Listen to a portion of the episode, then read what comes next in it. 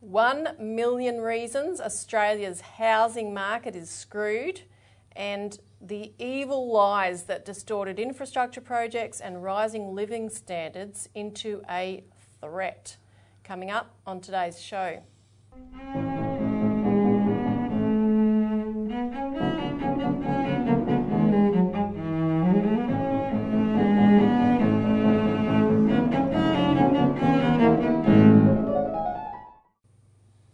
Welcome to the Citizens Report for the 1st of July 2022. I'm Elisa Barwick. Joining me today is Citizens Party Research Director Robbie Barwick. Welcome.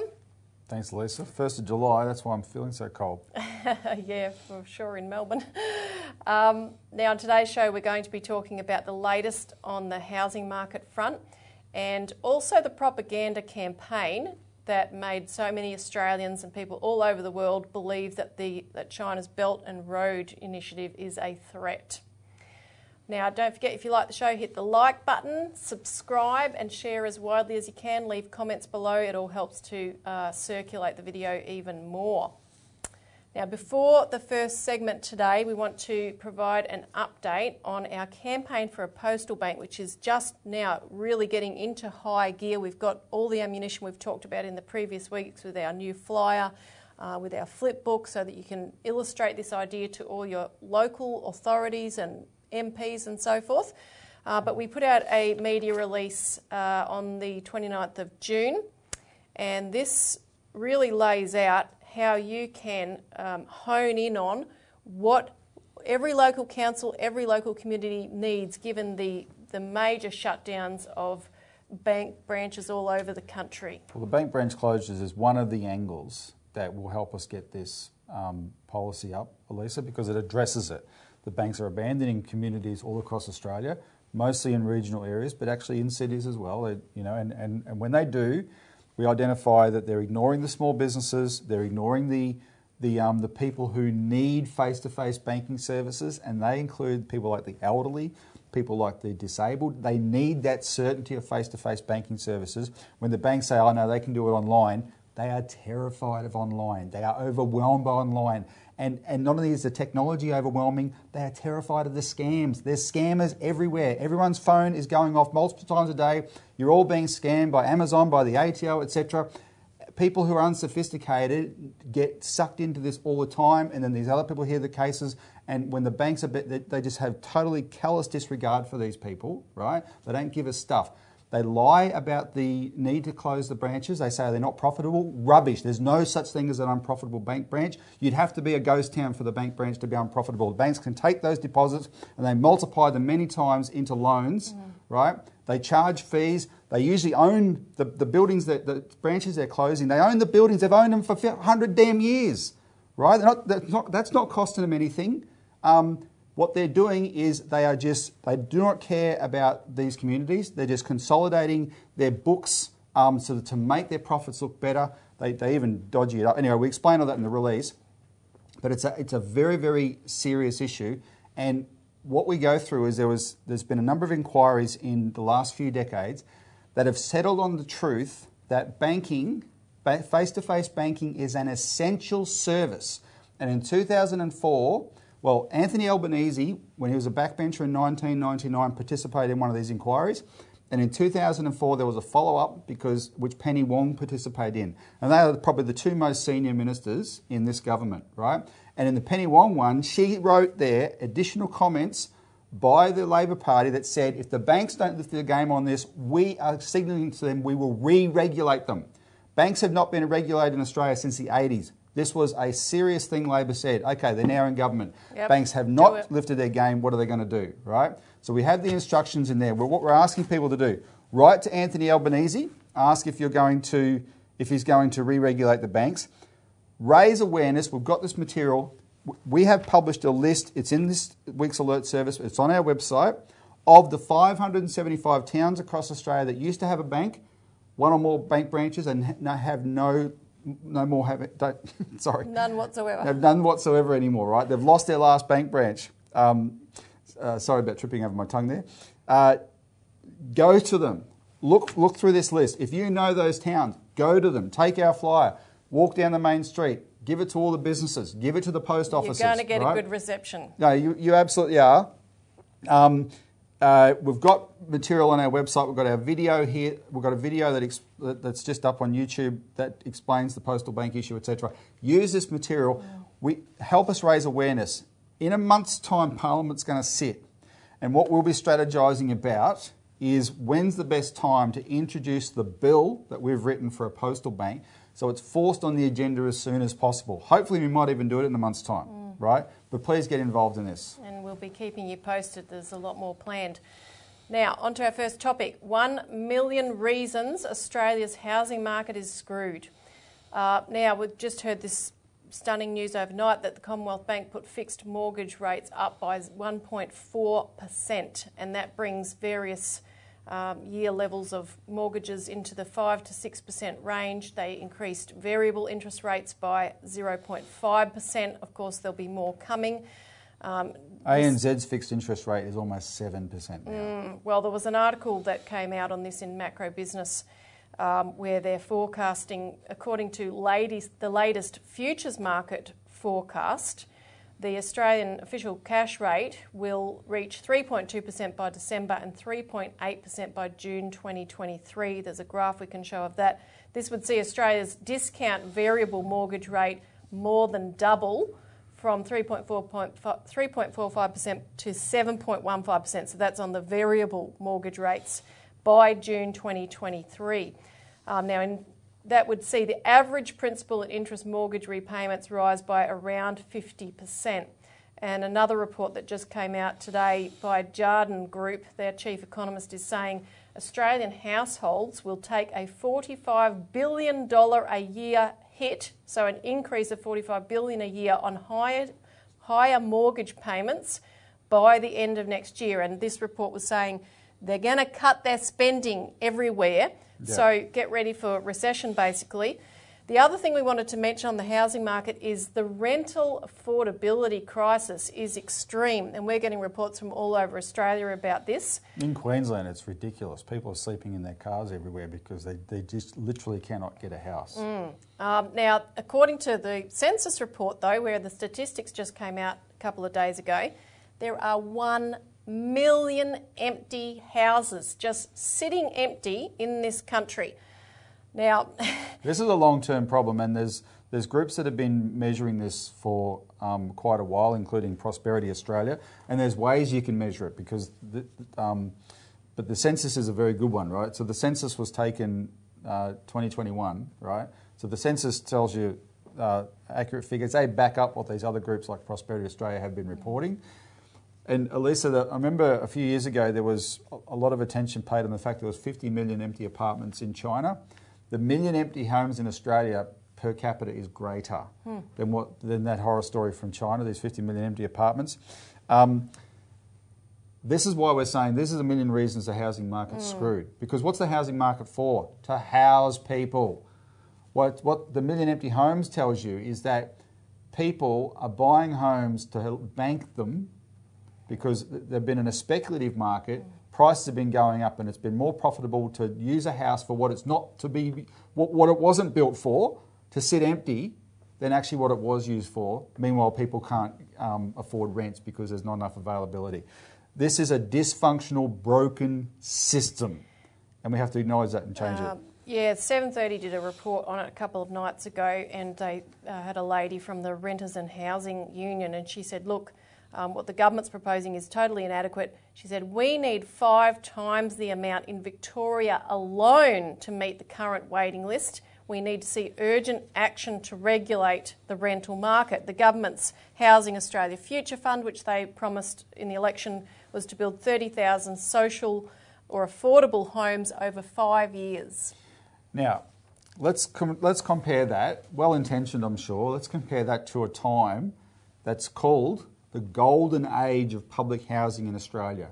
And this was kicked off by Ben Chifley in 1945 when all the states set up housing commissions and the federal government funded the states to build housing. And what did the federal government use to fund the states? The Commonwealth Bank. We had a national bank and it loaned the money, the federal national bank loaned the money to the states. Ben Chifley built 90,000 houses in 10 years at a time when our population was less than half of what it is now. And all this current Labor government can aspire to is 30,000 houses over 5 years. When you have a national bank, at least your expectations change. What we have to do is look at the question of what's the challenge, what's the job, what's the outcome we need, more housing, what are the tools we need, and that's how people will start to understand the importance of a national bank that a postal bank can be part of, right? The tools to provide the credit for that can come through these public institutions. Now, if you're new to this show, you might be thinking, that sounds rather extraordinary that we could have a national bank facility, we could have government credit to fund infrastructure and, you know, vital developments, even social housing and so forth, but it's actually not. And in the next segment, we are now going to talk about a model for the world that has demonstrated exactly how this can be done. Yes. The evil lies that distorted infrastructure projects and rising living standards into a, quote-unquote, threat. We're going to be talking about China's Belt and Road Initiative here and an extensive series that the Australian Alert Service has published. But I want to preface it first by just mentioning, in contrast to what China's done and is doing, the meetings that have taken place this week of the NATO and a larger group of additional countries they want to bring into NATO. Partners, and also the G7 summit. Now, NATO proclaimed a new strategic concept of confrontation with both Russia and China. So this is the first time they're bringing China into their orbit of action officially. It's been unofficial for some time. And remind viewers what Richard Barden and I discussed last week, Elisa, our allies don't know geography. NATO, which is now saying China is its business, is the North Atlantic Treaty Organisation. Mm. What business does it have in the Asia Pacific? And China's partnership with Russia, which remember was announced on the sidelines of the Olympics earlier in the year, was said to be an attempt to undercut the rules-based international order. So we can't have countries cooperating together, against us. Also, NATO announced increased military deployments across Europe to further encircle Russia, which is what caused the current war in Ukraine, which is because Russia had perceived this NATO encroachment as a threat, and the West and NATO, etc., would not take it seriously. In the 1950s, Elisa, Churchill's aide, who was instrumental in setting up NATO, said its purpose was to keep Germany down, the Americans in, and Russia out. That's what he said in the 1950s. That's what they're revived now, and the NATO announcement, and America has announced new bases in Eastern Europe, like in Poland. This goal is well and truly still the goal, and they're doing everything they can to achieve it. And just a very slight diversion on the Ukraine situation at the moment, I wanted to mention because it's so egregious and it's hardly being reported anywhere. On the 20th of March, Zelensky, who was one of the guest speakers at NATO and, has been lauded across the world as a great in his khaki muscle T-shirt leader of, freedom and so forth. Well, on the 20th of March, he banned 11 opposition parties, including the opposition Platform for Life, which holds 10% of the seats in the Ukrainian parliament, and its leader is under arrest. These parties are all banned for being supposedly pro-Russian, but without the proper legal procedures, and we'll be documenting that more in the Alert Service. But some of it's just because they maintained their silence and didn't denounce the Russian invasion, for instance. Some of it was because a few years ago they said they had the temerity to say we, Ukraine, should abide by the Minsk Accords. The Minsk Accords that were negotiated with countries like Germany and France to try and bring peace to eastern Ukraine, where the Russian-speaking Ukrainians were fighting against the swastika-tattooed Ukrainians, right, the Azov battalion, and they tried to bring peace to that area with these accords, and Ukraine never enforced them. And from 2014 onwards, Russia kept saying, you must enforce the Minsk Accords. And any party in Ukraine that has said that in the last few years has also been banned by this great Democrat, Vladimir Zelensky, who shares our values, right? You're being lied to, people. Yeah, so stay tuned for more on that later. But in response to the NATO summit, Russian Foreign Minister Sergei Lavrov talked about the principle of the indivisibility of security, meaning that global security means everyone's security is protected, every single nation. And he said this has been completely and fully ignored. Now, I just want to say something in case people get confused, because some people might come back and say, oh, yeah, but what about Ukraine's security? Ukraine didn't feel safe from Russia and the invasion proves that. No, no. Russia said NATO makes us unsafe, but Russia was prepared to sign guarantees with other countries that would have been guarantors for Ukraine's security if Ukraine was prepared to preserve its status as neutral, etc., right? Signed guarantees that would have settled Russia's security issues and Ukraine's. That's what he's meaning. You can provide security to every country. The NATO ethos pushed by the Anglo-Americans, and they are the drivers of this, because they're the furthest out of danger, by the way. The Brits are furthest on the edge of Europe and the Americans are miles away. The NATO ethos, though, is to use NATO to crush Russia, and everything they've done proves it. John Mearsheimer, the great academic, gave a presentation last week. He pointed out that since 2014, NATO has been in Ukraine non-stop, training people, equipping them with weapons. They've been a NATO proxy ever since then, despite Russia making it clear for 30 years, as Paul Keating talked about, as America's top diplomats talked about, including the guy who's currently the head of the CIA, as even Henry Kissinger talked about. For 30 years, Russia said this is our red line. Any expansion of NATO eastward is a threat to us, and we just kept doing it, right? And so we've got the NATO. These facts prove that NATO has achieved the outcome that it wanted.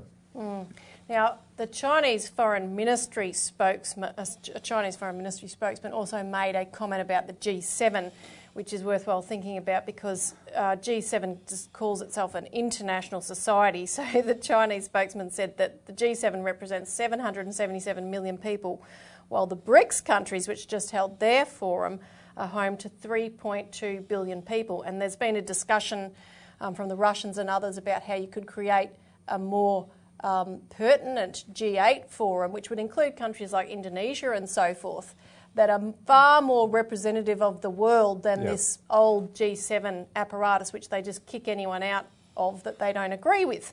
Now, at the BRICS forum, I'll just add, which they had what they call BRICS Plus that just took place. They also confirmed, Russia, actually Putin in his speech confirmed that BRICS is, quote, exploring the possibility of creating an international reserve currency based on the basket of BRICS currencies. And this is one of the greatest fears of the Wall Street City of London financial money power, that the rest of the bulk of the world actually that are not going along with the so-called rules-based order are going to buck the system and create their own, of which the bulk of the world will flock to. And they are. And you see that in the map of the world that hasn't supported the sanctions on Russia, the majority of the world. And that brings us to Albanese, Elisa, because so far he's been bitterly disappointing.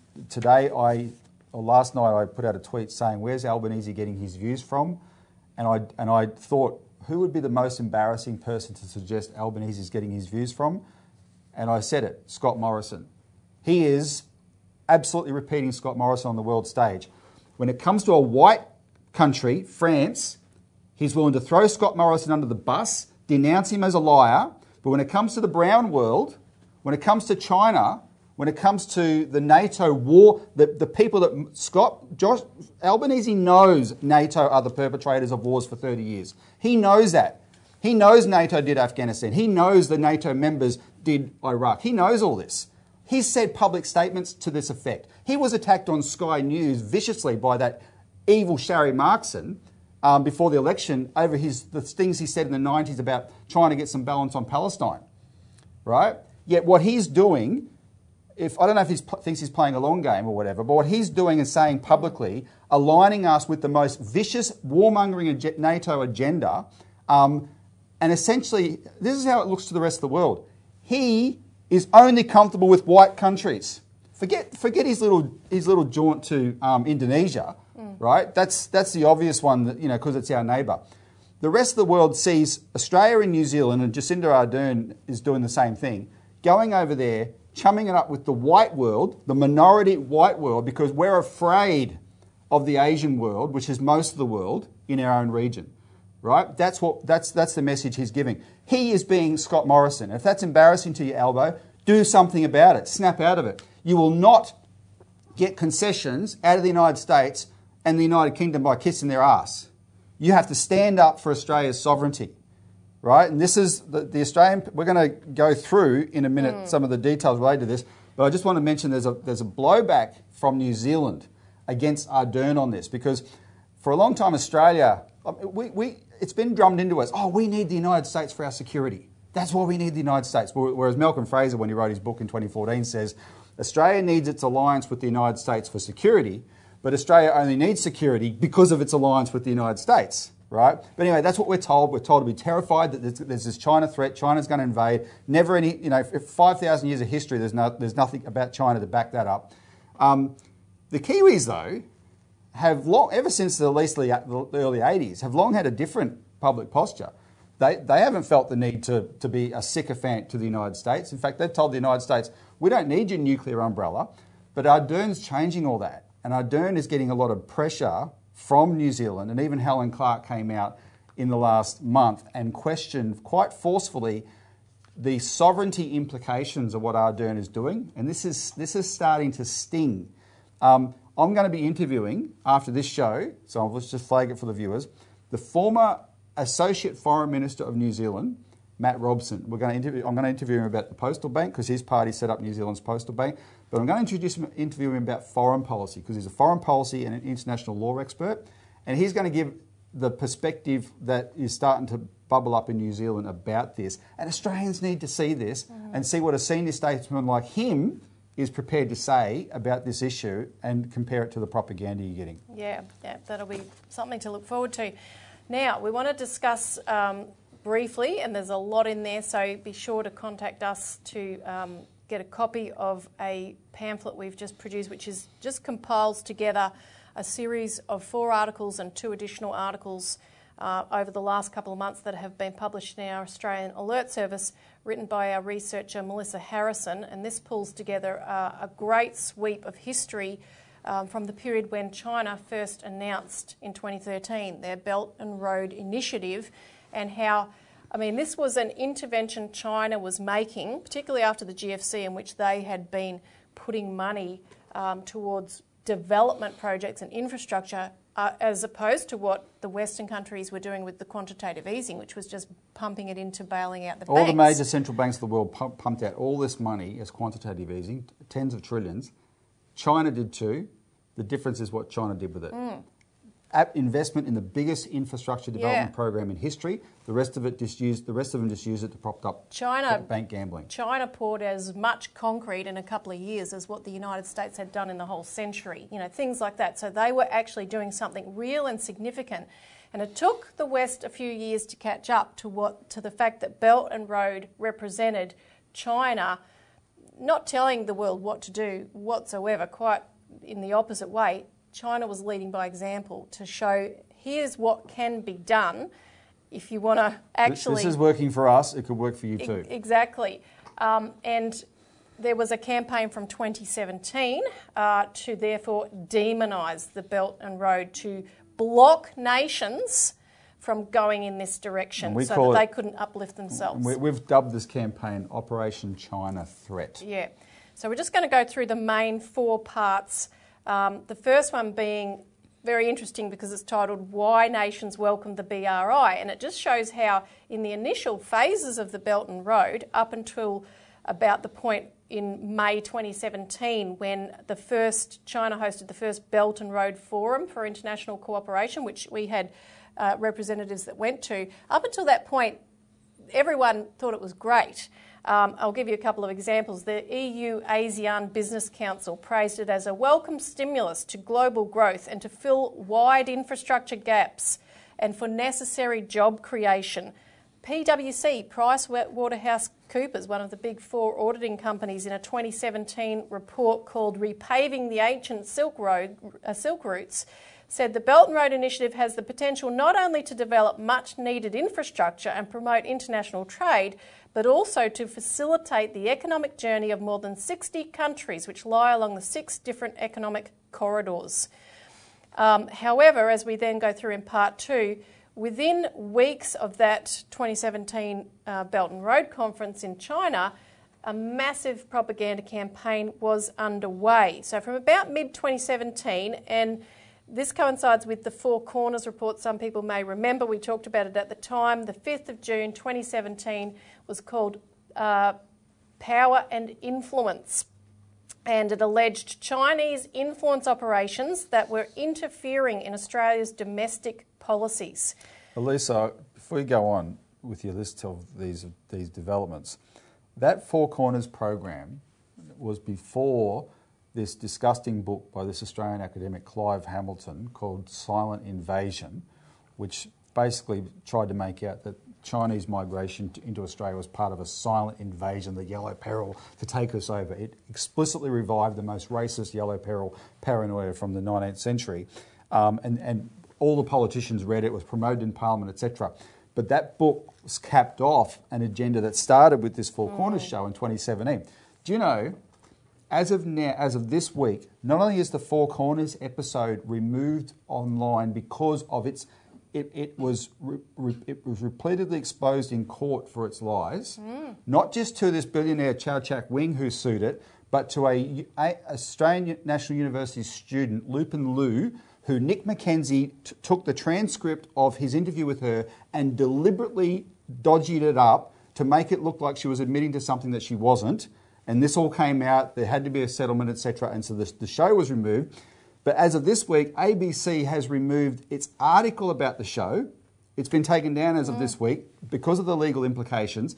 And so the very thing that kicked off this whole program in Australia of propaganda is now completely removed offline because it was totally discredited. Yet the agenda has marched on regardless. Yep. Now, the same day that Four Corners report came out, the 5th of June 2017, were... also held the OSMAN meetings, which are the Australia-US ministerial meetings in Sydney, which had thinly veiled remarks clearly aimed at China.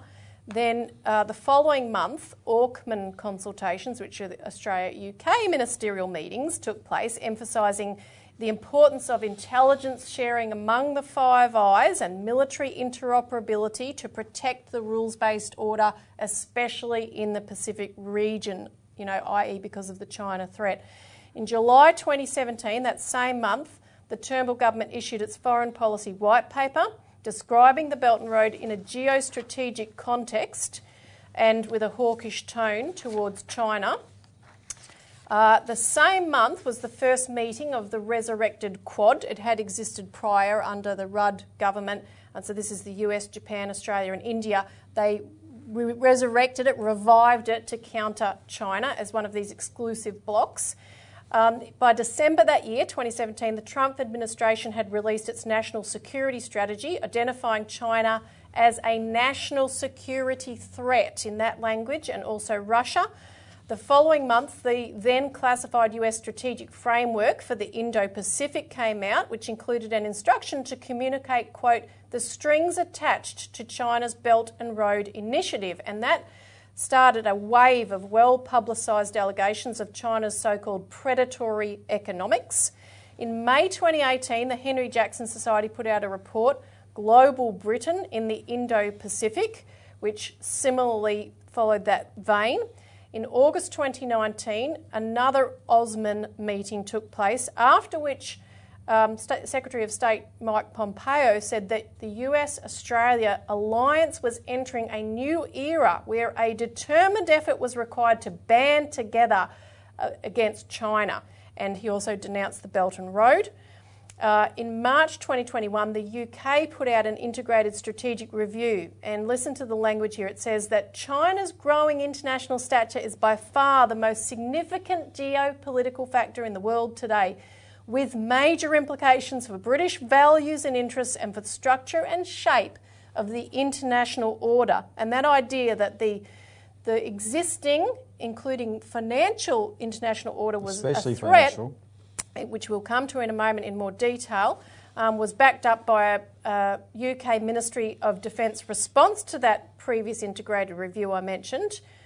And it stressed the Five Eyes, but it said this: our partnerships with Canada, Australia and New Zealand will be at the heart of our tilt to the Indo-Pacific as we work to support them to tackle the security challenges in the region. So what you've just gone through there in that, what is in that episode of this new series we produced is the drumbeat that we were subjected to, right?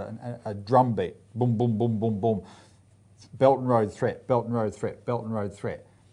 What we have done in this series, and what our party's always done, is just point out who is beating the drums. The people telling you the threat are the people who conspired, literally conspired, to lie and dodgy up intelligence to invade Iraq. People like Mike Pompeo, you can see videos of him when he was the head of the CIA saying, we lie, we cheat, we steal, that's what we do, right? But what they did in the Middle East, they took functional secular countries and turned them into hellscapes, right? It's interesting, it's the secular ones, Iraq, Syria, Libya, right? Literally hellscapes they turned them into.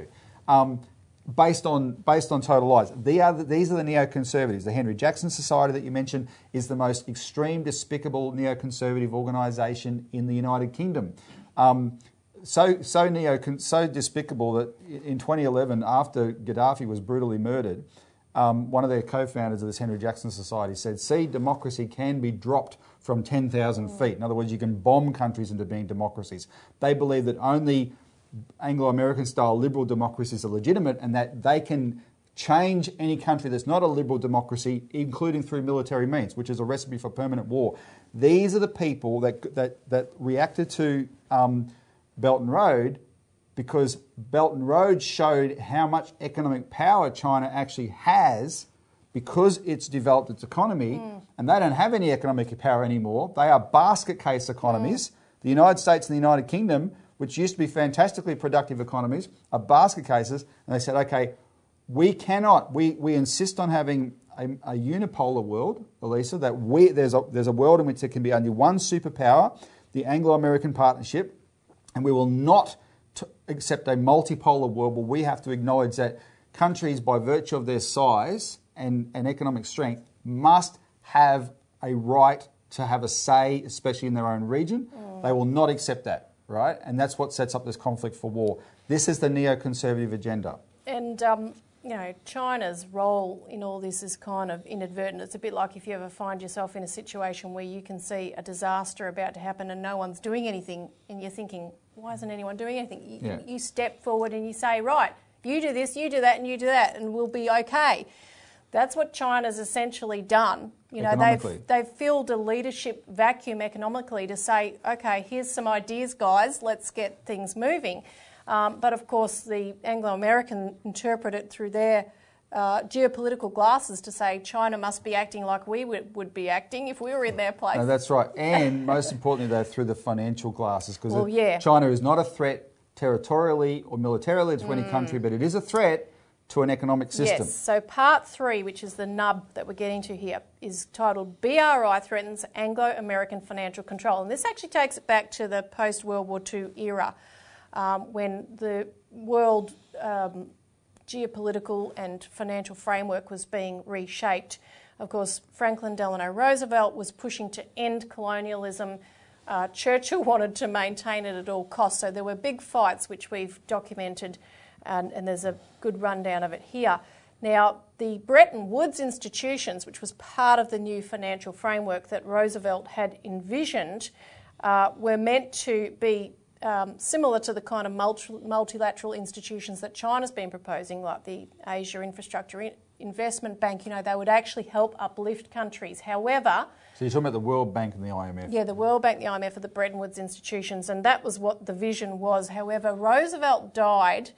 Truman came in, you know, he and Churchill launched the Cold War essentially, excluded Russia from the rebuilding after the war. So already there was this implicit, you know, we've got to keep the commies out type outlook. But at the same time, Wall Street and the City of London took over the IMF and World Bank, and they're now absolutely, have been ever since, controlled by Europe and the United States. And there's detail in the article, you can read about that. But I wanted to mention this 2006 open letter that was signed by over 40 non-profit organisations organised by the European Network on Debt and Development about the Paris Club. Because apart from the IMF World Bank, the Paris Club is this club of rich Western lenders that if any country runs into trouble with their debt, they go to the Paris Club to have debt assistance, to have their debt restructured, which gets them into even bigger trouble that they can never get out of. And this is what this open letter said about it. They said, for at least the past 30 years, much of the developing world has been crushed under a mass of foreign debts that, amongst other injustices and distortions, has put a stranglehold on its growth and poverty-reducing opportunities. I mean, this is the way that people describe China's debt trap diplomacy today. And yet anyone who's thinking clearly can see that's what the IMF World Bank, that's what the Paris Club have done. They have put the albatross of debt around the necks of any country that tries to develop. And who holds that debt is these elites, Anglo-American and European elites hold the debt, and the countries enforce their debt claims. And it's the way they've kept colonialism alive, essentially, through financial means. Just a point that we should, it's worth explaining to people. When Barack Obama started it, I remember, but now the term is the rules-based order. China and Russia are a threat to the rules-based order. They actually mean the rules for these sort of institutions like the IMF and World Bank, and they also mean the rules that govern who has the influence. So those institutions, by the rules of the institutions, are dominated by the Western powers. And the point is, though, when those rules were written, China was 1% of the world economy, Elisa. 1%.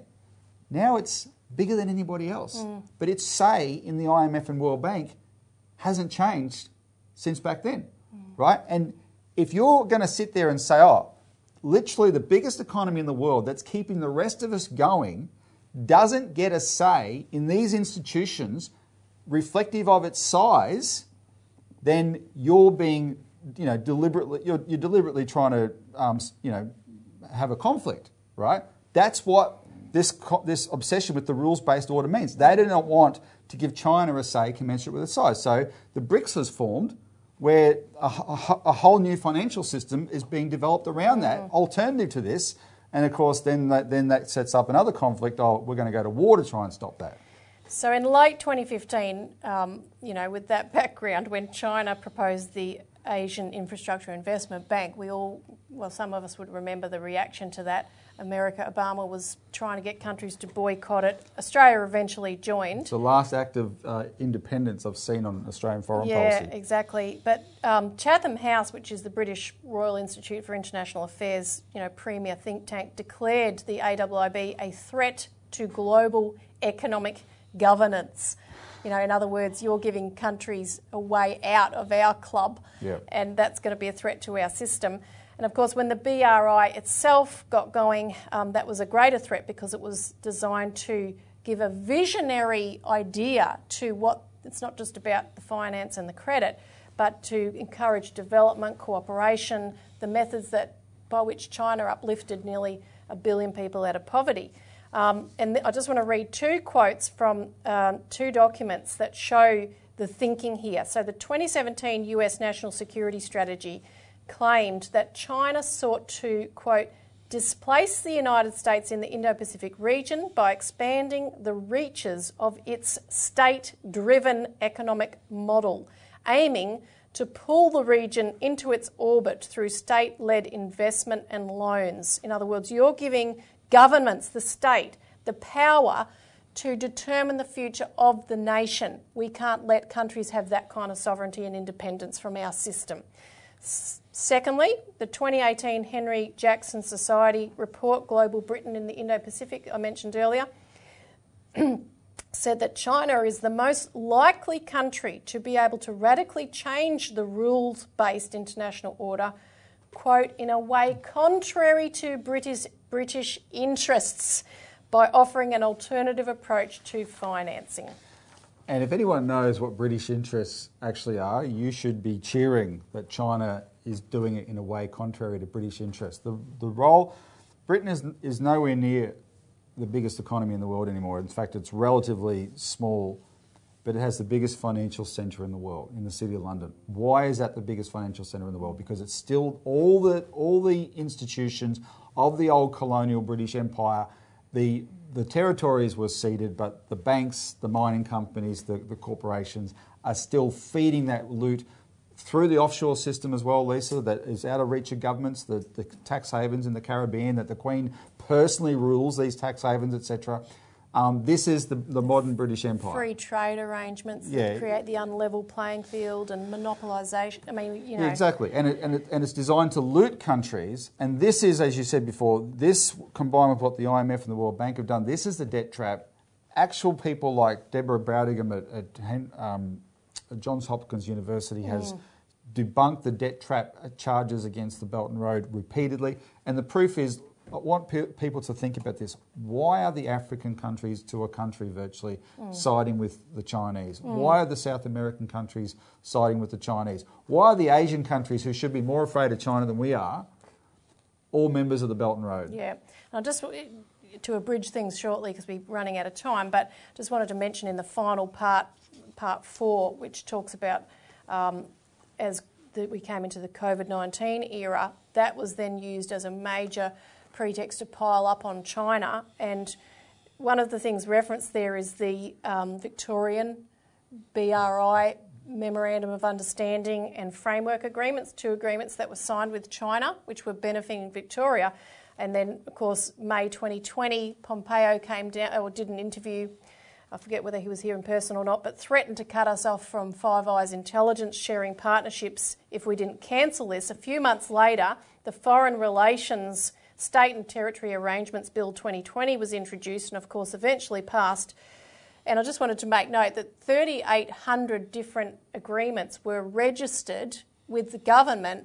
These included sister city arrangements, these included university collaboration arrangements, etc. 3,800 were swept up under this bill, but how many got acted on? Only 4 of those agreements were canned. 2 were those 2 Belt and Road agreements, and the other 2 were old agreements with Syria and Iran that they probably just did to make it look like it wasn't just about China. What that shows you, if they wrote a bill that essentially said, okay, this applies to 3,800 agreements, but only two are banned, two relevant ones were banned, that's what it was about. This was America dictating to us saying, you must pass a law to stop Victoria's Belt and Road deal, even though it was a loose memorandum of understanding, it wasn't binding on anyone, and it just helped facilitate Victoria's trade with China. No, this is an excellent report, series of, you know, like it's a series of articles in one report by Melissa Harrison. You need to, you know, I just appeal to my fellow Australians.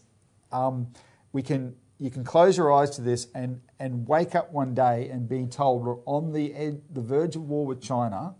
At which time you will join me out in the street protesting. I guarantee you will. Like the protests against the Iraq war, biggest in the history of the world. You will join us. Or you can open your eyes now and recognise the lies, recognise who's telling those lies, look at their background compared to China's record when it comes to economics and global diplomacy, realise that someone with an agenda is trying to start a war here, trying to start conflict to maintain their position. And their position to protect a system one of the reasons you watch this show is because you probably agree with us on economic policy or how we can change Australia. The system we're fighting against that's destroyed us is the system they're trying to protect. And the system what we want of state investment in infrastructure and services is the system that's made China successful. And we've used it before. It's our system. They learned it from us. Yeah. Right? So we'll make this report available on our website very shortly.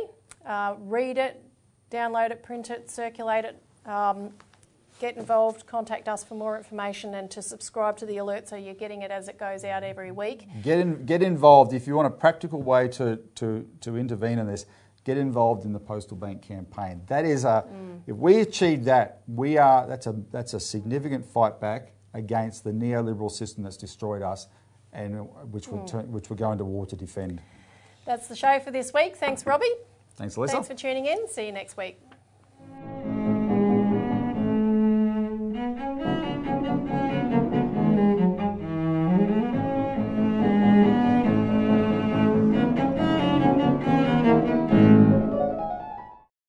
Authorised by Robert Barwick, Citizens Party, Melbourne.